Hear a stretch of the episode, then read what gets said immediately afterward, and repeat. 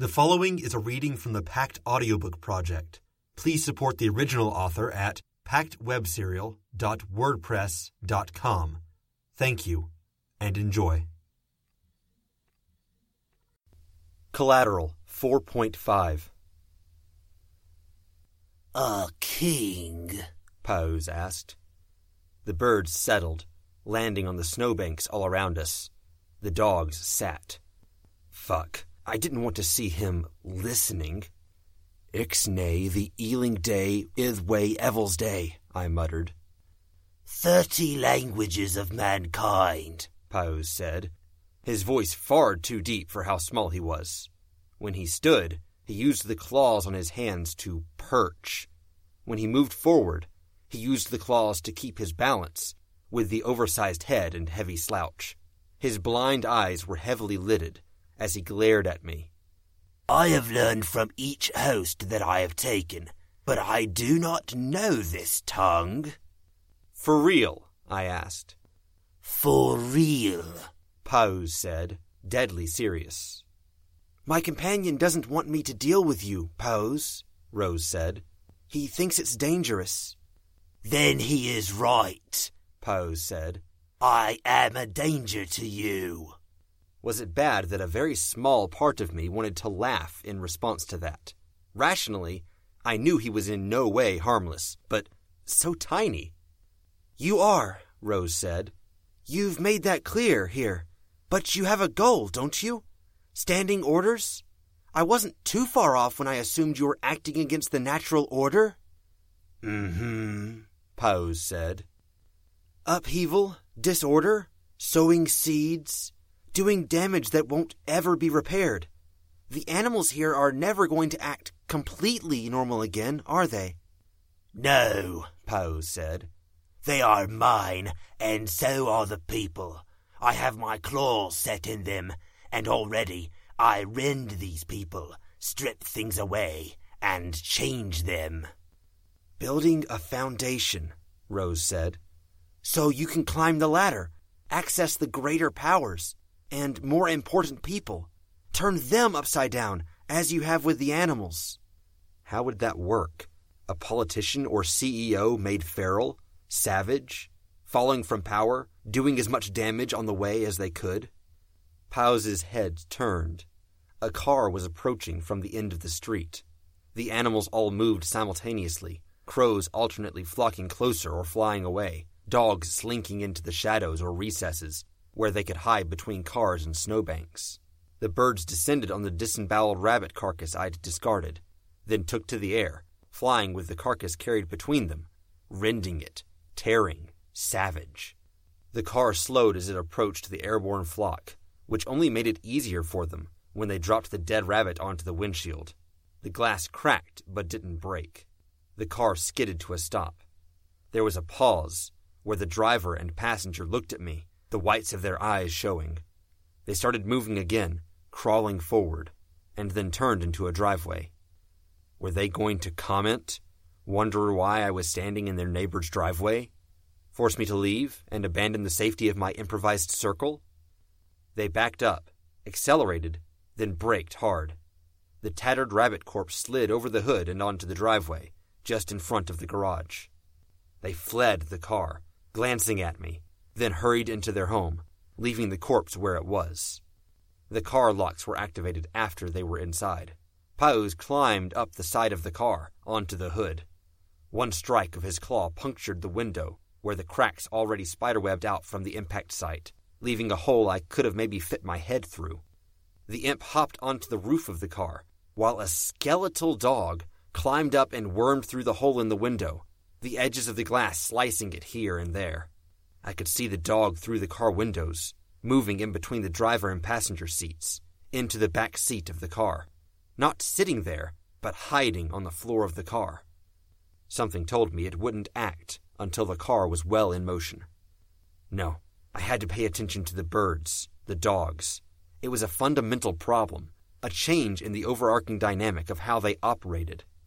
They were cooperating, acting in sync, according to Pauz's more malign interests, but working against the system that was our ecosystem. If a politician was brought under the influence of Pauz the way the animals here were, then they might do as Pauz wanted them to do, while working against civilization and society. I wasn't sure I wanted to think about what kind of damage someone could do, given zero compunctions, an imp on their shoulder, and a powerful position. I wasn't sure I wanted to think about what Conquest would do, given the same. Fuck. This isn't going to work out the way you want it to, Rose, I said, speaking under my breath. We don't have much of a choice, she said, and we've got him listening. Remember the nuke analogy? He's the equivalent of fallout, the radiation, pollution, whatever you want to call him. Handle with fucking care, Rose. I know. Back me up. Trust me. I had to think about it for a second. Blake? Yeah, I said. I've demanded the same of you too often to do any different. I'll hear you out on this. Pauz! Rose called out. Hmm? Pauz responded. He was watching crows tear apart the rabbit. You're not getting very far, are you? You're seeding your malignancy here and there, but something's going wrong, isn't it? You keep changing hosts. You're not getting traction. I'm offering you a shortcut. You're offering me a king. Yes, someone with power, with clout. Who? The Lord of Toronto, an incarnation of Conquest. He thinks he can use you. Does he? Pauz asked. We can set you up with him, so you're in a better position than ever. How? Why? The why is easy, Rose said. We're not exactly on good terms with the local lord.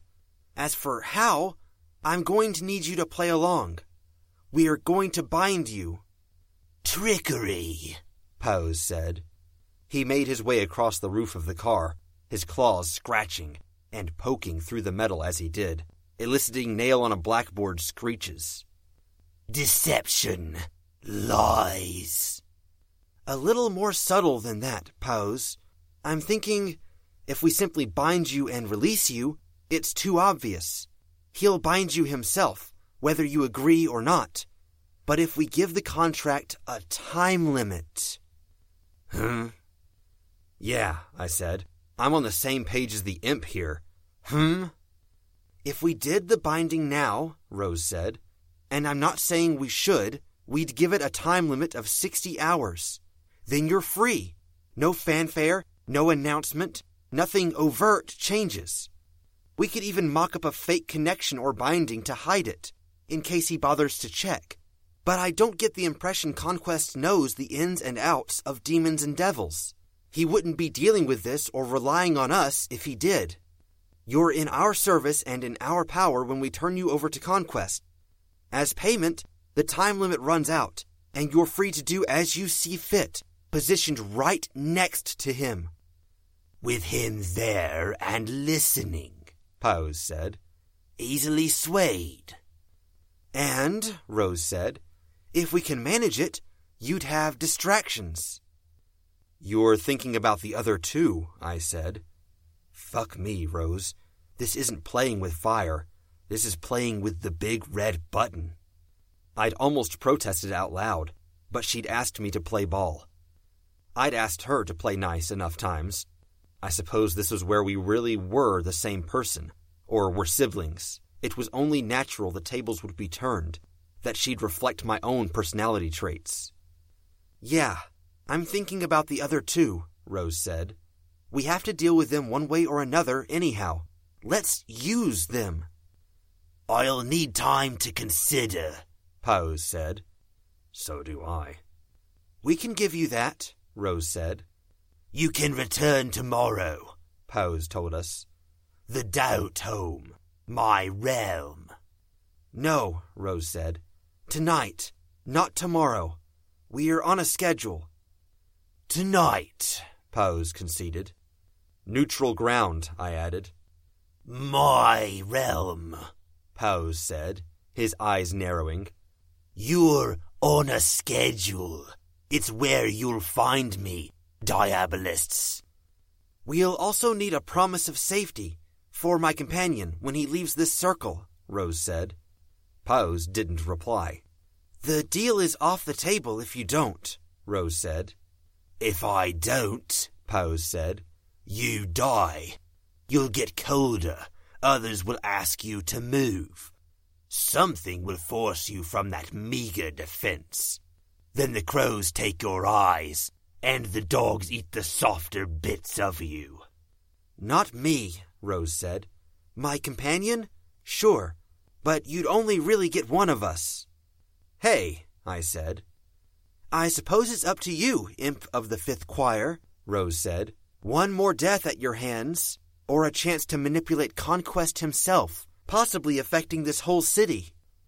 Or, he said, I ask what you're willing to give me. You're trying to extort from me? Rose asked. Pauz didn't reply. He left his question hanging in the air. My name is Rose Thorburn, Rose said. Your kind knows of my blood. Demons greater than you have dealt fairly with us, insofar as there is ever a fair deal. What will they think if a mere imp were to disrupt that arrangement? Depends on who you'd ask, Pauz said. His voice was a low growl, tense and wary. I'd ask the big names, Rose said. Shall I say them? Shall I speak the names of the higher members of the Fifth Choir? I'd need only say them once, and we would have their attention. Say them five times, and I could negotiate with one of the entities you answer to. Pauz was tense. You're not even a pawn to them, Pauz, Rose said. You're not even a pawn on their pawns' chessboards, so to speak. You've been largely forgotten, and I don't think you want to be remembered. Not when you're in the act of spoiling a long-standing working arrangement. Not when I could ask them to remove you from the picture as a bargaining point they wouldn't even think twice about. Brave words from the woman in a mirror inside a very fragile circle, Pauz said. I only had a split second to think about it. I stepped out of the confines of the rabbit gore circle, passing the threshold, moving closer to Pauz. Radio static. Outside of the circle, I could feel his presence. It was like radio static in my head. White noise that wasn't pleasant to listen to, fuzzing around the edges, prickling at my skin, making me irritable, hypersensitive to everything that might bother me otherwise. The nip of the cold, the discomfort where the hatchet's holster bunched up my boxers beside my balls, and the feeling of sweat-soaked clothes pressing against my shoulders and back. Senses in overdrive, distracting white noise. I could smell him now. Feces, hot garbage, and blood. More of the same, a physical representation of a presence that was radiating into the area. I wondered how different this would have played out without the circle. Would the meeting have opened with a hit of static and stench that would have rocked my senses, kept me from maintaining my senses? Despite the distractions, I still advanced closer, kept my shoulders square, chin up, my gaze level. I couldn't react to anything I was experiencing. I wasn't sure if I'd be able to get my bearings and remain stoic in the face of it all. I had to move around the snowbank that separated the two driveways to draw closer. My hand involuntarily clenched as the sense of distortion built up. The noise of it steadily increased, dissolving my thoughts now. No longer did I have that one concrete line of thoughts, all the other thoughts at the edges, cross-checking, comparing, searching for ways to expand or elaborate the thought. Just one, one idea plodding along, and everything outside of that one line of thinking was noise and chaos, working against instead of with. Dimly, I was aware that what I was doing was stupid, walking headlong into the radiation. I heard flapping nearby, the crows drawing nearer. The idea became an action, singular, an impulse. Rose spoke, and I wasn't entirely able to make it out. The flapping continued, but they weren't drawing nearer now. Somewhere along the way, I crossed another ten feet, reaching the car at the end of the driveway. I had the hatchet in my hand as I looked up at Pauz. I thrust it out into the side window of the car. The top of the hatchet's blade punched through the glass, and frost spread out from the impact site. Pauz moved back a half foot as the frost spread along the car's exterior. I stayed there, arm extended, hatchet sticking through the shattered window of the car. I wasn't able to do much else besides fight the pressure. Rose said something else. "Do I need to say a name? Baff—" "No," Pauz interrupted. "There is no need. Go, Diabolist." The word was enough. The order, almost. Still stiff-necked, back straight, I turned to leave. I fought the urge to stop when I saw the animals waiting, clustered on the snowbanks, at the edges of driveways, lurking in the shadows beneath and beside cars. Dogs, crows, rabbits, and cats, all in ill health. "Blake?" Rose said, when we'd left the imp behind. "No," I replied. "No?" I could still feel the effects of being so close to the imp. It was hard to piece two and two together, much less string multiple words along. "No, not now. Not with the animals still here, watching." We were almost at the subway station when I started to feel like I was getting back to normal. My heart was pounding, I realized. My mouth was dry, and the adrenaline was making my hands shake. I felt pumped, but it wasn't a good kind of pumped. It was the rush that lingered after the flight-or-fight instincts had kicked in. I'd experienced it enough times. If I could go my entire life without ever experiencing it again, I'd die content. Fat chance. Well, maybe not, now that I thought about it. The way things were going, with the estimations people kept making about my life expectancy, dying soon might not be out of the question. "Okay," I said. I took a deep breath, as if that could help with the vaguely sick feeling and the way my heart was still beating out of sync with what my body, mind, and emotions were doing. "Okay?" Rose asked. "I'm up to talking, and I don't think he's got any animals that close by." "Okay," she said. "Thoughts?" "Still reeling," I admitted. That last bit was unpleasant. "I don't think either Pauz or I expected it," she said. "Why?" "Because my mind turned off, and because, I don't know, I was sort of trying to show we weren't to be trifled with, and I wanted to break the car window." "Huh?" "When they see the damage, they'll look," I said. "It's, close as I can figure, the only way they're going to see the dog that's inside the car. Maybe they'll shit themselves when they walk over to the second broken window and the dog starts barking and snapping. But at least they won't find out about the dog while they're driving down a busy road and it bites their arm or throat." "You were thinking about all that?" "I was going with my instincts," I said, "which is apparently the only thing you can do when you're face-to-face with him." "Until he starts perverting your instincts," Rose said. "What the hell?" I asked. "Huh?" "Him? That? That was not what I was expecting." "What were you expecting?" "Something more feral. Something more like the barber. That was more like a goblin, and it wasn't stupid. There were times it seemed eerily human." "The books warned against using labels, putting things into tidy category of goblin and demon and whatever else. So maybe Pauz is more on the goblin-ish side of the spectrum." "Maybe," I said, "except goblins, as far as I know, don't involve the metaphorical radiation we're talking about." "And it's a parasite. Remember what it said about the languages?" "It knows thirty, but it somehow skipped Pig Latin." "It's moving from host to host. And it's taking something away from each one. Bits of personality, bits of knowledge. Piecing things together. It's growing, I'm sure, with each one. Remember, it's a spark. It's trying to become a fire. Consuming, devouring, growing to a point where it's out of control."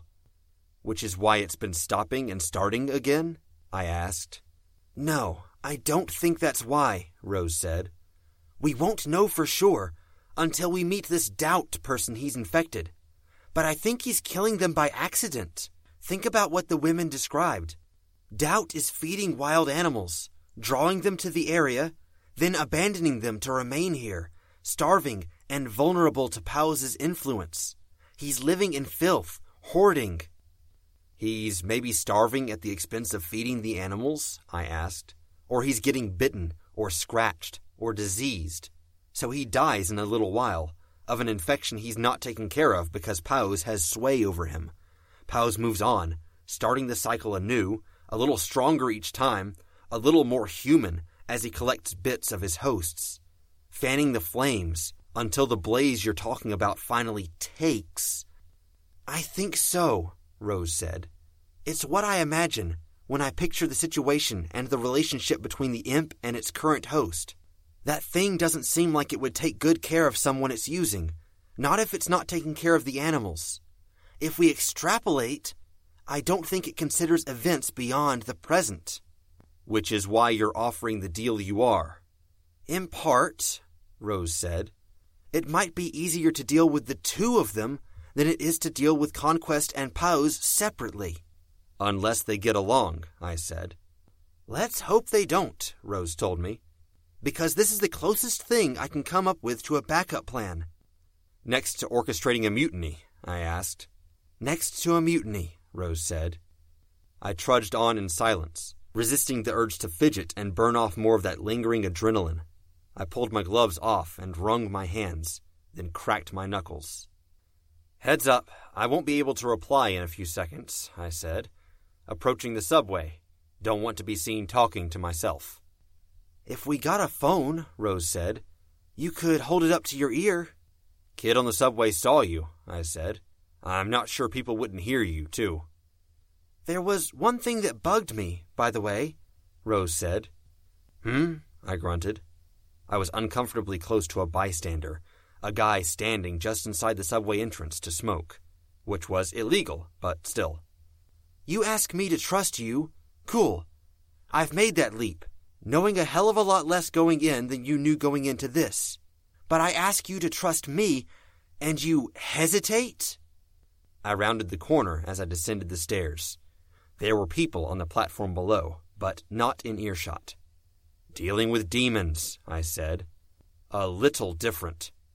She didn't reply. I supposed it was because the mirror pendant gave her a view of the people in front of me. We need to find a way to pull all this together, I thought.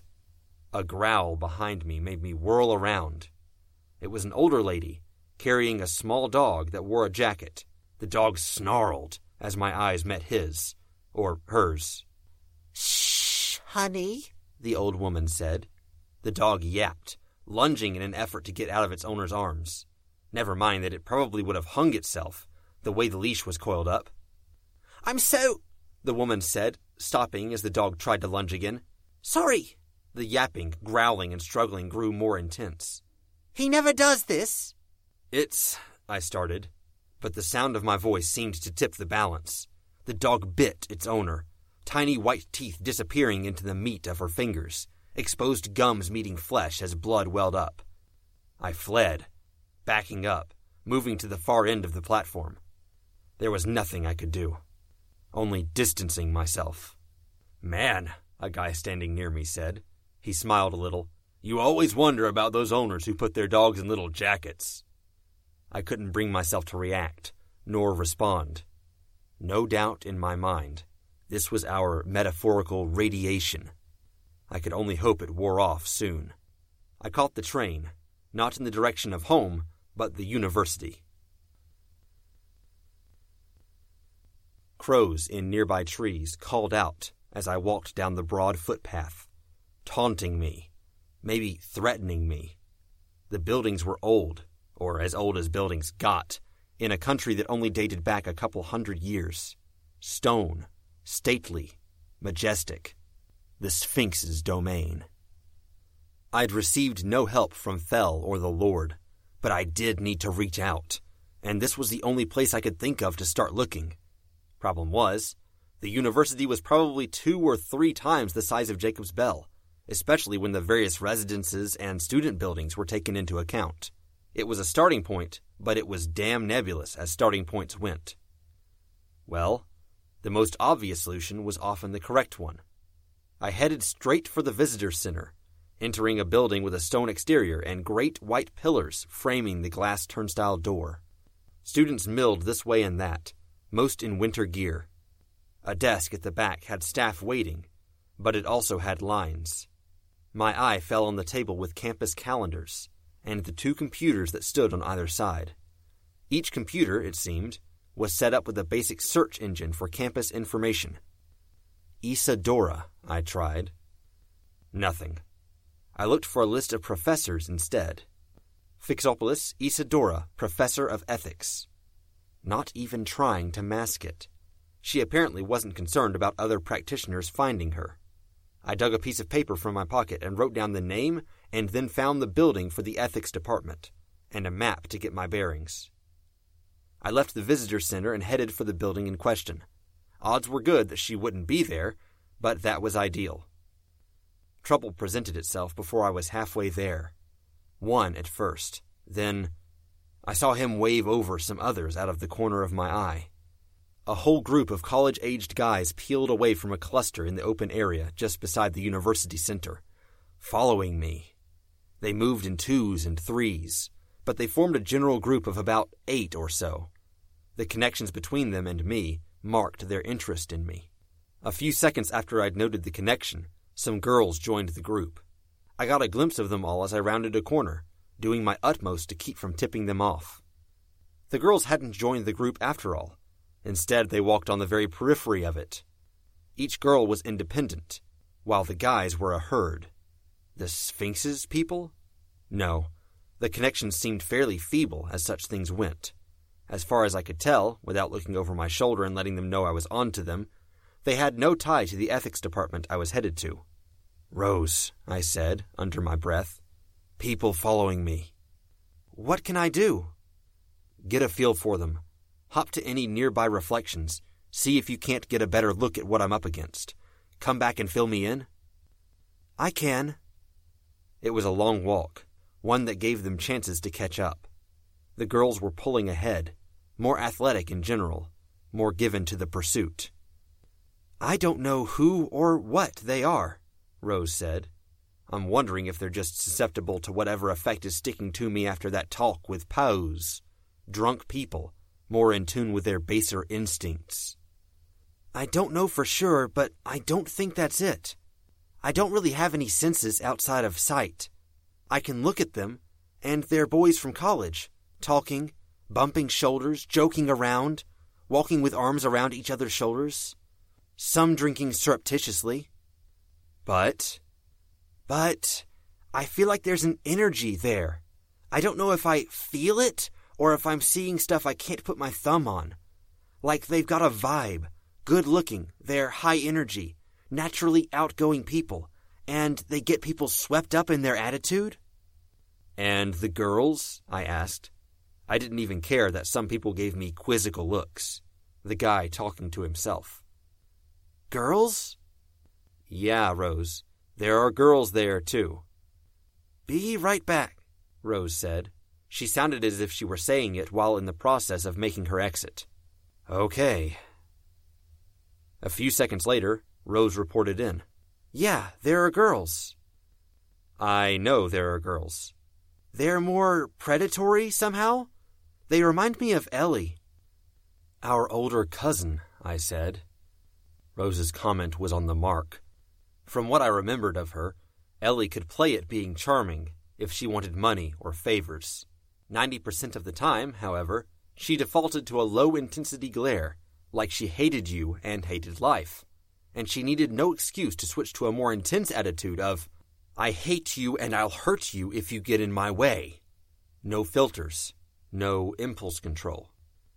"They're with the boys, but not with them. Yeah, they're the ones you want to worry about. Not quite so harmless looking as the boys." "The boys didn't look harmless to me," I said. "It's part of that vibe I get from them. I don't know. Like the air they give off, The friendly, slightly immature sort of guy who wouldn't hurt you. Yeah? I asked.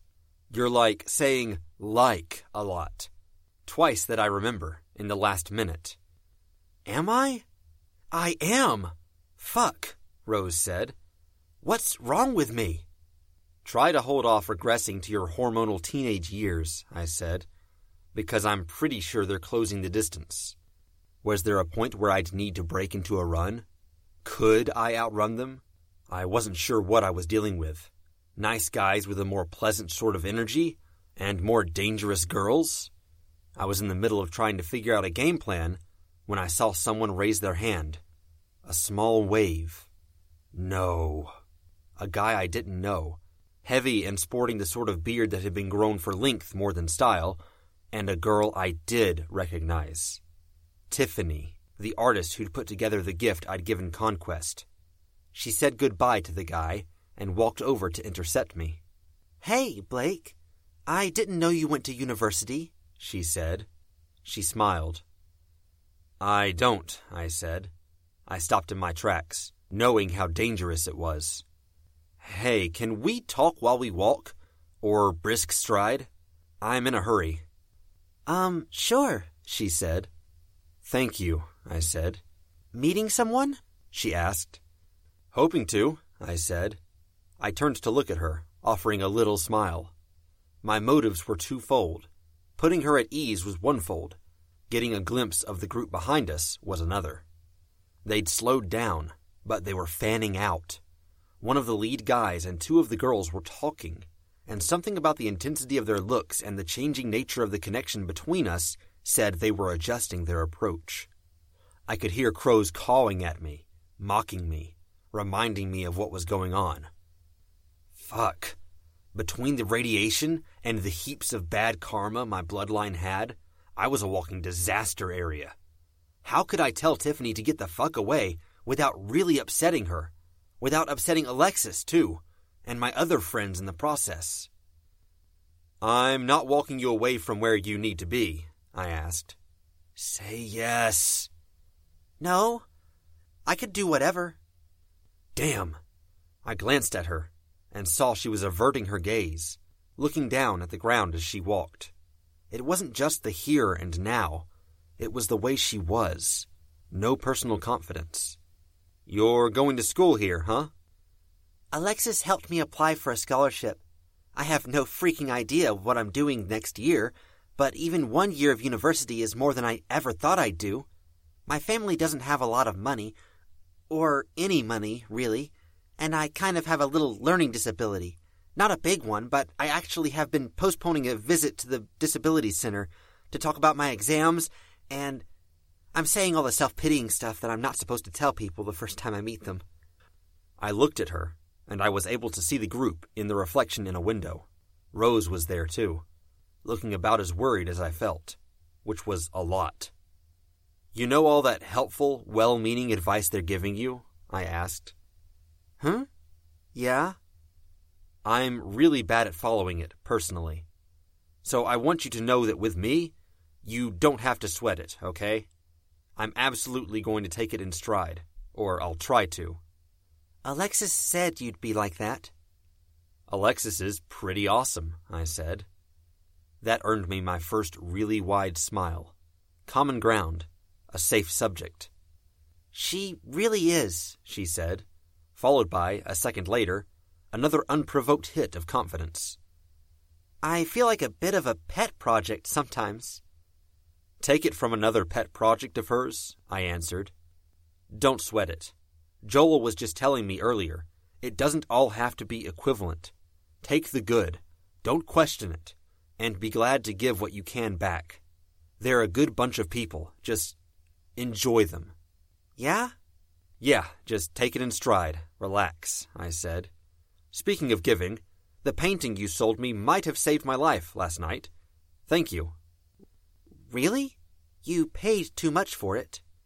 I truly believe it was worth what I paid. More than, even, I said. I needed a gift for a very eccentric guy. A bottle of wine wouldn't have worked, and I needed to get in his good graces. It got a good reception from just about everyone present. Really? Really. Like I said, a lifesaver. The eccentric guy liked it? He wasn't sure he liked it until everyone else started saying it was good. So he didn't like it. Another look at Tiffany, more pointed. Another chance to see where the group was by way of peripheral vision. They were flanking me. Two of the girls, one on each side of me, like lionesses working together. It caught me off guard enough that I forgot to say what I was going to say. He really didn't like it, she asked, taking my silence for something else. I meant what I said, I told her, my eyes straightforward now. If I were to judge solely by the decor of his front hallway, I might say he doesn't have a real sense of aesthetic, taste, or consistency. He needed other people to chime in before he could decide for himself about your painting. But it did end up doing what it was supposed to, and a good number of people did like it. Really. Many of whom know what they're talking about. Take that for what it's worth. She didn't take her eyes off the ground, but I saw her expression soften, tension disappearing. She unconsciously reached up to tuck her hair behind her ear. I was so busy looking I nearly missed it. Right there, to Tiffany's right. The ethics building. The group following seemed to be expecting me to go further down the path, to have more time to flank me or cut me off. This way, I said, quickening my pace. Sorry. Tiffany, however, slowed. I might have to catch up with you another time. You're obviously in a hurry, and I'm not a fast walker. If she stopped, however, the other guys would catch up with her. They, I noticed, were reacting to my change of direction, realizing they wouldn't be able to catch me. Coffee, I blurted out. What? One errand I've got, I said, walking backwards, mixing up my words in the hurry to get the idea out. And I'll treat you to coffee? She looked startled, deer in the headlights. For a second, I thought she'd back up, fleeing my presence, right into the approaching group of eight or so guys. But she nodded, quickening her pace to catch up with me again. Still too slow. The two of us reached the front door of the building. I sidestepped to open it for her, and a hand stopped it from opening. I turned and saw the group was clustering around us. Hey, one guy said. Brown-haired, wearing a dark green scarf, a leather jacket and skinny jeans. He smiled wide and made it look genuine. Been a little while, huh? A little while? Oh, he was one of the guys from last night. One of the ones who'd been with the drunkard. Followers of Dionysus on a university campus? Fuck. I could start to put two and two together with that. The predatory women at the fringes of the crowd. In my catch-up reading last night, I'd read about women that drank wine and blood both, tore men to shreds in violent, drunken revels. I actually have somewhere I'm aiming to be, I said. Don't be unfriendly, man, he said. Come on. The guy was uncomfortably close. The smell of him was, too. Weed and booze, and guy smells and sunshine and hay. Who's your friend? Another guy asked. Hello, miss. Hi, Tiffany said, her voice quiet. She looked as if she were caught halfway between her total lack of self-confidence and the presence of the guys. Want to come to a party? We're pretty damn easygoing. I was just at a party last night, she said, glancing at me. Perfect, he said, not missing a beat. Parties every night. It's how university is supposed to be. Hey, man, the guy in front of me said. I could feel his breath in my face. You don't need to worry about her. Then, under his breath, he said, Worry about yourself. Worry about myself? Fuck that. I gather your cult leader has a problem with me? I asked, loud enough for Tiffany to hear. Cult? Tiffany asked, her eyes widening. The guy I was talking to gave me an annoyed look. That's not exactly fair or appropriate. Yeah? I asked. How would you describe it? More like a frat, he said, minus the initiations and douchebag stuff. Very laid back. With an emphasis on the laying, I retorted. His eyes narrowed. See, now you're upsetting me a little. and I'm a really hard sort of guy to upset. Great, I said, trying to sound upbeat, not nearly as intimidated as I felt. Your fault, really. You're the one who approached me. You're keeping me from leaving. Now you're being argumentative, he said. He flashed another winsome smile. Don't do that. Where's this discussion going? I asked. We're chatting, friendly-like, he said. What's the goal? I asked. What are you after? Well, I figure maybe your friend could come with us, and you, me, and some of my lady companions here could go have a private chat. The lady companions. They weren't even trying to look like any private chat we had wouldn't end up with me bleeding or dead. I don't know, Tiffany said. We were having a nice chat, and we were going to go out for coffee. Coffee with friends can happen any time, one of the guys said. Tiffany, I said. Cult. The idea seemed to knock some sense into her. I'd like to say we're more like a frat, minus all the stuff that makes frats unpleasant, another guy chimed in. Question is, how often do you have a number of rather attractive young men expressing interest in you? I could see Tiffany trying to process the idea, as if it was a first ever. Fuck them, toying with her. Tiffany seemed pretty cool. I was not going to see her thrown to the wolves, or whatever animals these guys were. I don't think you're getting the message here, I said. Physical contact was not a thing I really did, but I reached out and found Tiffany's hand. I gripped it, then pulled her closer. When she was beside me, I put my arm around her shoulders. She kind of froze more than anything else. We are going out for coffee soon because I think she's cool and I'd like to get to know her better. You're being exactly the kind of douches you're professing not to be. Let me at him, one of the girls said. The lead guy looked at me. You know who she is? I think I know what she is, I said, which sounded pretty bad without context. I'm having a really hard time thinking of why I shouldn't just let her at you, he said. Fuck, with Tiffany right here? I couldn't do anything with her nearby. I... The window five feet to my left shattered violently. Then another. The group reacted, and the guy with his hand on the door moved it. My arm still around Tiffany, I hauled the door open, forcing his gloved hand to slide rather than hold it shut, and hurried inside. Coming face to face with Isadora. Human, but her face and hair were very much recognizable. Hi, I said. Bringing trouble to my doorstep, Mister Thorburn, she asked. And female guests? She's the one who painted the thing you saw last night. Hmm, she said. It was good. Not my style, but good. One moment. She walked past me, approaching the group of young men and women who were on the other side of the door. They backed away a bit as she stepped through. The door clicked shut. I could only barely hear her.